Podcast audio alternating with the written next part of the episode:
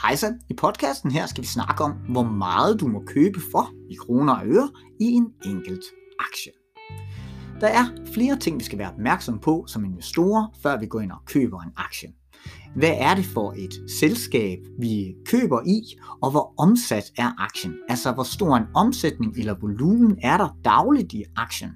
Det har stor betydning for, hvor mange aktier vi kan gå ud og købe eller sælge på en enkelt dag, fordi problematikken er, at hvis vi har for øh, for eksempel 100.000 i et lille illikvidt selskab, som måske normalt omsættes for, lad os sige, en halv million, 500.000 om dagen, så er vores position altså 20% af den daglige omsætning. Det giver os et kæmpe problem, hvis vi har behov for at skulle ud af den her position hurtigt, fordi vi kommer til at skubbe hele markedet, for eksempel når vi sælger, så fjerner vi alle køberne på venstre siden, fordi vi har en kæmpe volumen, vi skal af med øh, på ingen tid, måske en enkelt ordre. Derfor skal du være opmærksom på, hvor store dine positioner er. Oftest vil det kun være et problem for dig i mindre virksomheder, men derfor så kan det tage lang tid at komme ud af et illikvidt selskab.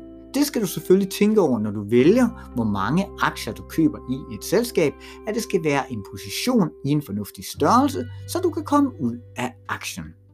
Min tommelfingerregel er, at hvis din position er 2% eller mindre af den daglige omsætning, jamen så vil du ikke have nogen problemer med illikviditet øh, på din position. Så tænk over det. Max have 2% i position af den daglige omsætning.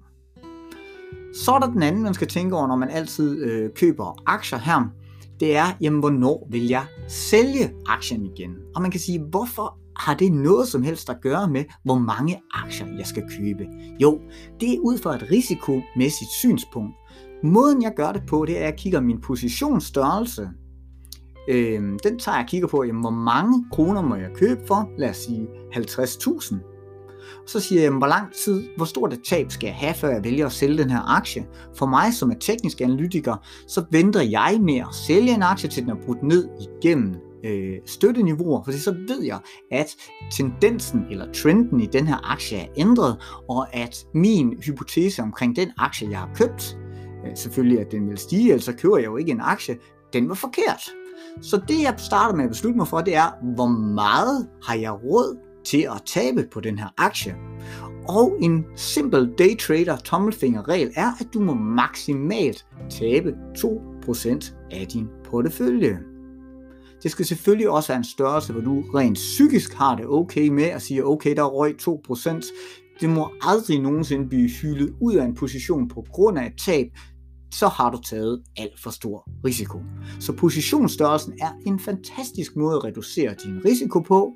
Og måden vi gør det på, det siger, at hvis du nu for eksempel har, øh, vil købe en aktie, lad os sige Seabrain for eksempel, og du tænker, jamen jeg vil købe for 50.000 kroner. Fint.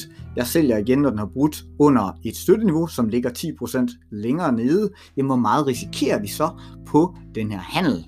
Jamen, vi har de 50.000, vi står til maks at tabe 10%, det er 5.000 kroner.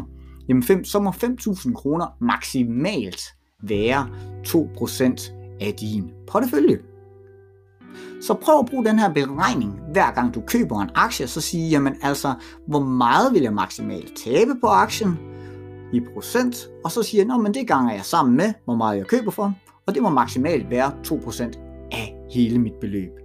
På den her måde, så ved du præcis, hvor meget du må købe i en aktie, og det vil selvfølgelig være, at de aktier, der er steget vanvittigt hurtigt, dem må du ikke købe ret meget af, fordi der er langt ned til et støtteniveau. Jeg håber, det her kan hjælpe dig en lille smule. Vi tager de to regler igen. Du må maksimalt have 2% af dagsomsætningen som position. Det var den ene regel. Den anden regel er, at hvis aktien tager det, det højeste tab, du er villig til at tage, øh, så må din positionsstørrelse, den skal have den størrelse, at det maks udgør 2% af din portefølje. Det var en lynhurtig gennemgang af, hvor meget du må købe i en aktie.